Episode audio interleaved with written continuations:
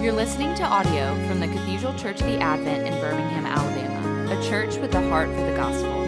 Find out more at adventbirmingham.org. Baptists have gotten a bad rap for that hymn because it's often used in conjunction with, with churches where they have an altar call and the extension of the invitation. And then also, as Baptists, we are notorious for singing just the, the first verse and then the chorus over and over and over again.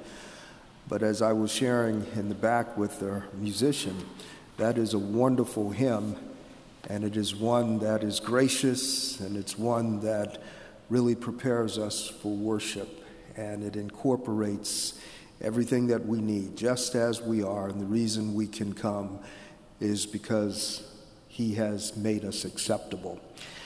Again, it's been a delight to be here in this celebration of Lent. This is the final few days of Passion Week, where we celebrate the fact of Christ, not only his earthly ministry, but the culminating point of his earthly ministry. And with that in mind, I want to, uh, well, first just say thank you again to the Advent Church for your wonderful hospitality uh, it's been a very difficult week for us in serving here uh, with things that we are contending with back uh, at our church. Uh, we had a very unusual situation on Sunday, and we are preparing for a funeral service on, on Saturday. And so it's, it's been uh, a refreshment and a preparation, even in laboring and even in ministering the word. It's been an opportunity to prepare us for a difficult season of ministry uh, when we return to Miami. But you have hosted us well, and uh, each night that we've had the privilege of being with different members of the, the congregation, it's been wonderful for us. And so, thank you so much for having this, this, this door open at this particular time. I've often shared that uh, God when God hugs us, He borrows human flesh. And uh, as such, you have uh, embraced us warmly at a very needed time. Our scripture uh, this afternoon is taken from the book of Hebrews, and I want to look at Hebrews chapter 4, verses 12 through 16. And I've chosen this passage because I I, I, would say that it really captures the heart of what this season is all about, and not just uh, this season, but really the heart of the Christian faith and the heart of the Christian life.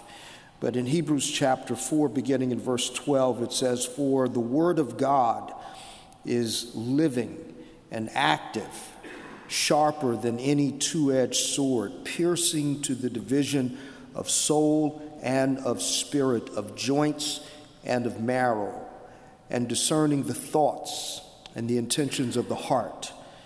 And no creature is hidden from his sight, but all are naked and exposed to the eyes of him to whom we must give account. Since then, we have a great high priest who has passed through the heavens, Jesus, the Son of God let us hold fast our confession. For we do not have a high priest who is unable to sympathize with our weaknesses, but one who in every respect has been tempted as we are, yet without sin. Let us then with confidence draw near to the throne of grace that we may receive mercy and find grace to help in time of need. May God richly bless both the reading and the hearing of His holy word. The book of Hebrews is one of those great books that's given to us as a source of comfort and encouragement for the people of God. We know that the immediate backdrop of the book are those who were Jewish Christians who had professed faith in Christ, but because of persecution, some had fallen away, some had wandered as John the Baptist did when he announced that Jesus indeed is the Lamb that, that has been sent to take away the sins of the world. And then when he was arrested, and Jesus didn't so much as visit him in jail, he raised the question sent through his disciples Are you the Christ or should we look for another?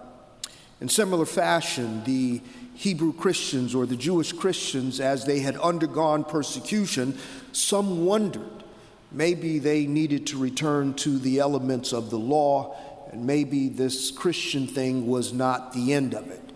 Therefore, the writer of Hebrews goes back to the Mosaic law and he makes the point that everything that is presented in the Mosaic law are but types and shadows of the coming Savior. And Jesus of Nazareth is indeed that coming Savior. As such, he presents the work of Christ as not only the great priest, but he presents him as the sovereign ruling king, and he presents him as the prophet of God, the ultimate and final word from God. Uh, he is also depicted as not just the priest and prophet and king, but he's depicted as the substance of the sacrifice itself, as well as the tabernacle or the, the temple of God. So, all of the things that are presented in the Mosaic law find their substance in uh, the person and work of Jesus. Now, as such, the whole point is that we are to look to Jesus. And he shows us that we have, because of our faith in Jesus, we have come to a better place of worship. And so he indicates that Jesus is more, is the fulfillment. And so, therefore, to reject the fulfillment of the law and go back to the elements of uh, the, the, the elements that point to him is to really miss the substance. And so he captures it by telling us what our great confession is. And this is a term that he uses not only here, but he uses it throughout the letter. Uh, Let us therefore confess or hold fast. And that's the term hold fast to our confession without wavering. He indicates the same thing in chapter 10. Let us hold fast to our confession. He also speaks of having a good conscience. And so, what I want to do is just sort of give uh, the substance and context of what the Christian confession is. Being an Episcopal church, as uh, one of the historical uh, Protestant churches and confessional churches, you would understand the importance of confessions of faith. That's the basis of our unity. That's the basis of our holding, uh, making sure that when we speak gospel, when we say gospel, we mean the same thing. Uh, I, for years, I served on the on the Council for the Alliance of Confessing Evangelicals, which was an organization that was geared towards calling the Protestant church back to the basic tenets of uh, the, the, the gospel as discovered at the time of the Reformation. The basis of our unity is what is our various confessions. We had different confessions. We know that beginning with the 39 articles of the Church of England, it's a, it's a, it's a foundation for the Anglican and Episcopal Church. We know that among Presbyterians, they had the Westminster Confession, and Baptists would have the London Baptist Confession, among others. But the point was that there is at least, even though as it, it articulates primary issues and also secondary things by which we may be divided into our various communions, there is agreement and there is unity on the core issues of the gospel. And so the basis of our working together in the name of Protestantism was our confession. Even though they differed in various parts, but when it came to the issues relative to the gospel, we held to the confessions. And I think of that when I read the book of Hebrews and it says, Let us therefore boldly hold to our confession. And there are three things that we want to look at that are grounded in the confession that the writer of Hebrews exhorts and admonishes his readers to hold on to. And the first thing is what sets the context for the gospel itself. And what sets forth the context of the gospel is the threat that we face as image bearers of God, we face a particular threat, and that's what the writer gives us in verses 12 and 13. This is the context of the gospel. This is the work of the law, the reality of the law. And so, the, the threat that we face, he says, for the word of God is a living word. And it's sharper than any two edged sword. Now, I need to, to, to make sure that we understand here that when the writer is speaking of the Word of God, in this context, what he is referring to is the law. The law of God. And by the law of God, what we mean are all of those things that are incumbent upon his image bearers, defining the oughtness of human conduct. And notice how deep God's law uh, is for us or what it requires of us. It says, For the word of God is, a, is living and active, it's sharper than any two edged sword, piercing to the division of soul and of spirit, of joints and of marrow, and discerning the thoughts and intentions of the heart. Then he says this No creature, no creature is hidden from his sight but, he says, that we all stand naked and exposed to the eyes of him to whom we must give an account. That's, that's the threat that we face. As image bearers of God, God's law penetrates us, it, it, it exposes us because it requires from us obedience at the deepest level. We know that it's not just a matter of, of doing good externally, but it's a matter of thinking, doing, speaking with all consistency at the very level of our, of our inner being. God, Jesus, as a matter of fact, in the Sermon on the Mount, demonstrates how the law works for us. Now, I'm presently a resident of the state of Florida, which I think is called the flattest state in the Union. And one of the things that I do miss about my native California is driving on a clear day, and we do have clear days in Southern California, but driving on a clear day, seeing the mountains in the distance. And if, if it's a beautiful, clear spring day, you could drive north on the Harbor Freeway, and as you see the mountains, you think that you can just, in next, the next five minutes, I can be right there. But what you find out is the more you drive, the longer you have to go. And those mountains are not as near as they appear. What Jesus does in the Sermon on the Mount is that he shows them the horizon. He shows them the intent of God's law on the horizon. You've heard it said that thou shalt not kill. And you say, well, yes. And so it, it looks like it's within our grasp because none of us can recall having killed anyone. But then he moves that mountain away from you because he says, but if you have been angry with your brother without cause, then you're guilty. You see, that's the threat that we face that when we think we've done good, our good is not good enough. That's why Isaiah says that our righteousness is as filthy rags before him. And notice what the writer of Hebrews says that all of us must stand naked. In other words, he's, that's not just saying that, you know, you take off your clothes in the examining room of God's law or justice. That's a reminder that as Adam came forth from the ground, naked and unashamed before God, that's how we are expected to stand before him in the day of judgment. It's a reminder that we were to be conformed at the deepest level of our thinking, acting, and speaking to the word and to the command of God. There is no gospel in this. The gospel is not penetrating, it's not, it doesn't condemn. This is a word of law. And so, what sets the context for the message of the gospel, what is a bottom line to our confession that we hold, is that we stand guilty before God. And, brothers and sisters, I may say this contextually in terms of denominations and in terms of church, in terms of religion.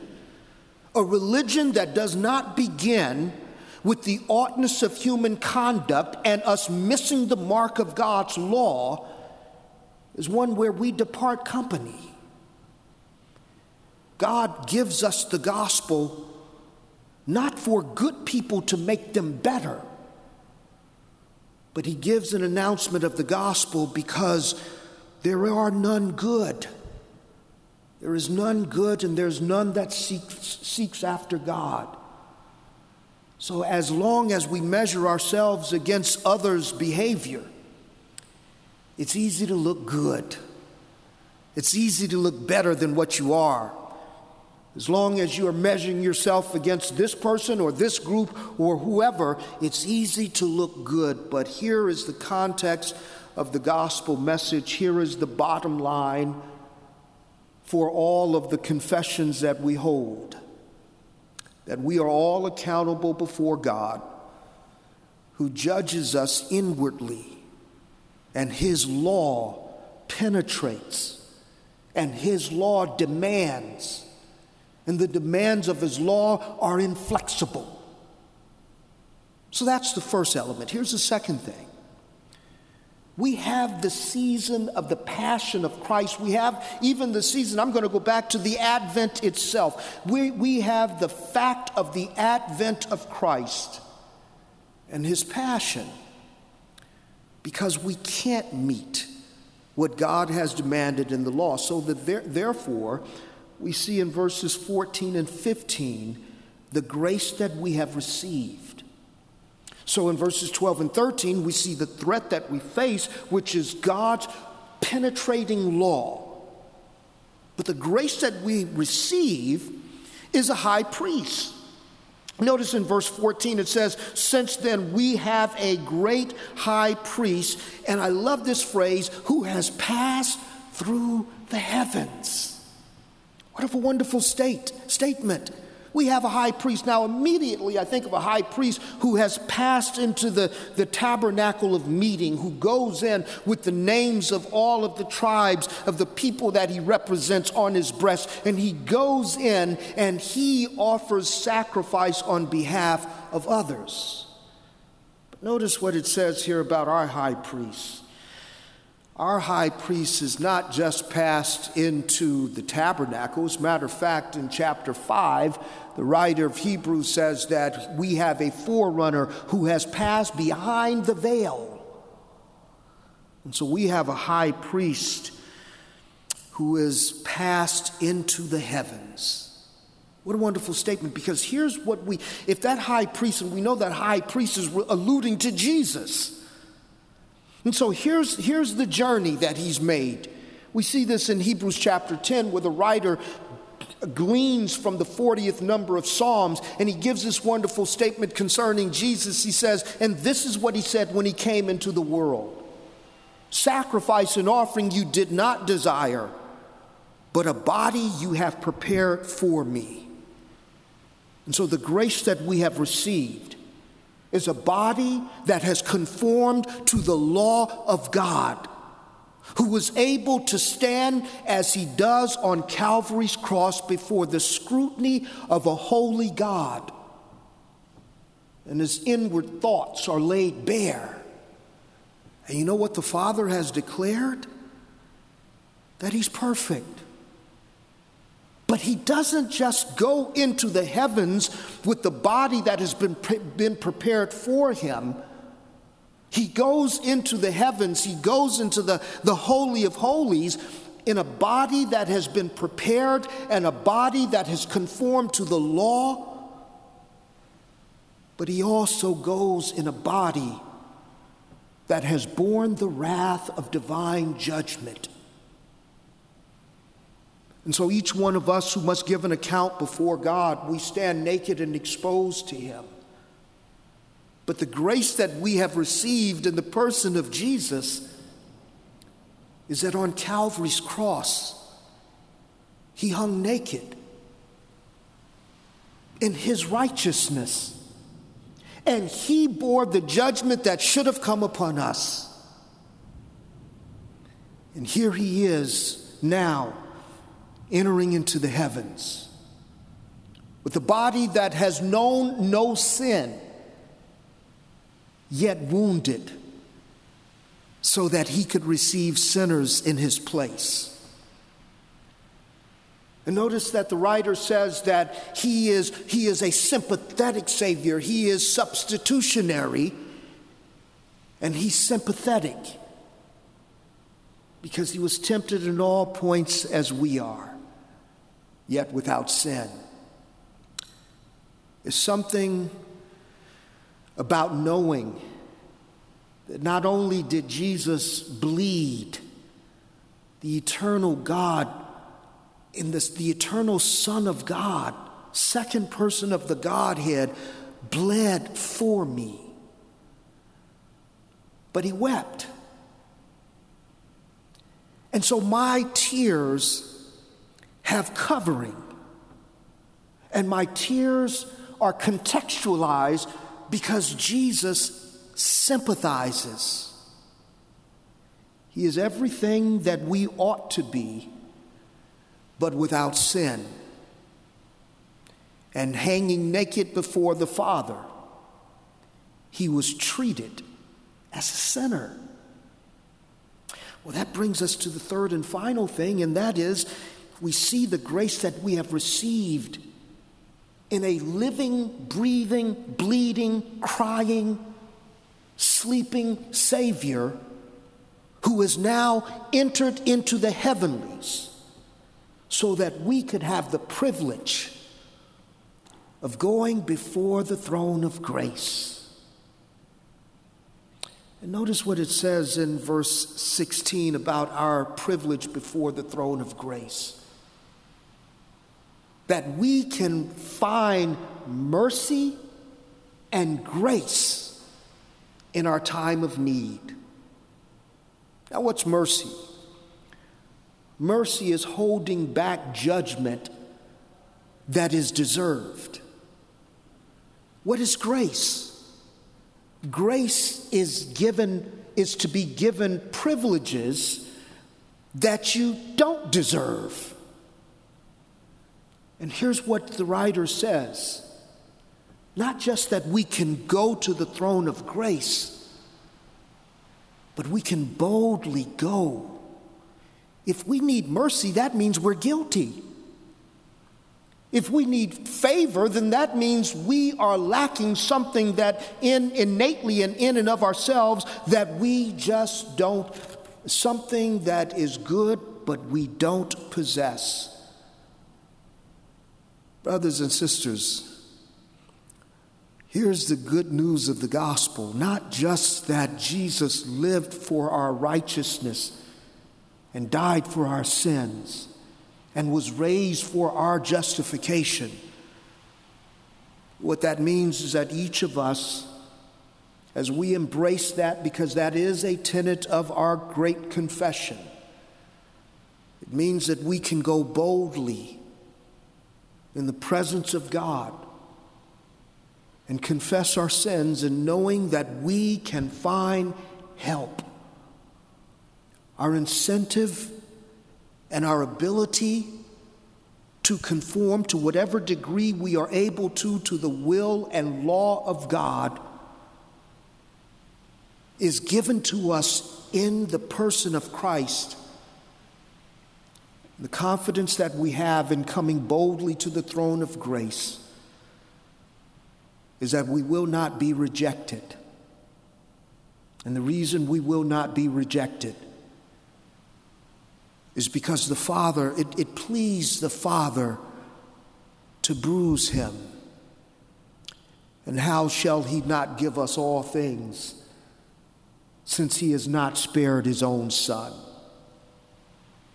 Someone needs to know this as you're struggling with sin. Maybe you're measuring yourself by some other victorious Christian. And you think that maybe you need to do penance in order to prove that how much you love God. And so I want to bring all three of my messages together. And first, I want to tell you to be still. And in your moment of stillness, I want to tell you to confess to the Father that as much as you believe that He loves you in Christ, boldly come to Him and confess your unbelief because of whatever it is that's weighing you down. The confidence that we've been given is that He will give us what is needed according to grace and mercy. One of the delusions that many people have about love is they say, well, you, you really won't know how to love until you learn how to love yourself. That sounds good, but it's not true. The journey of the Christian life is, is not us learning how to love ourselves. The journey and the struggle of the Christian life is learning how to receive the unbroken love of God. We can't conceive of God knowing what He knows about us and loving us still. He loved us while we were yet enemies, and when we mess up, we find Him loving us still. So, therefore, let's hold fast to the confession of our hope without wavering, as the writer says in chapter 10, because we have free access to the throne of grace where we can boldly receive and boldly ask for mercy and for grace in our time of need. Thank you for Jesus, one who is spotless and wounded so that we can boldly ask God for more grace. Let's pray. Gracious God, again, we do thank you for your tender mercies in Christ Jesus. We thank you for saving us by his righteousness and crediting him with our guilt. We thank you that our sins, past, present, and future, have been purged by His blood.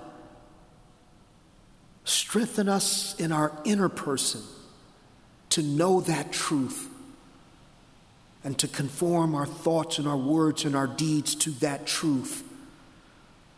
Because your law never changes, let us know that your grace also never changes. Thank you for Jesus in his wounded body, eternally interceding on our behalf, so that we, in the, in the weakness and frailty of our flesh, could come boldly to your grace and ask for more move upon our spirits to seek that which we need most to serve you and glorify you in the place and the time in which you have called us. We thank you for this in Jesus' name. Amen. You've been listening to audio from the Cathedral Church of the Advent. If you live in Birmingham or find yourself visiting, we hope you'll join us at one of our Sunday services. Find out more at adventbirmingham.org.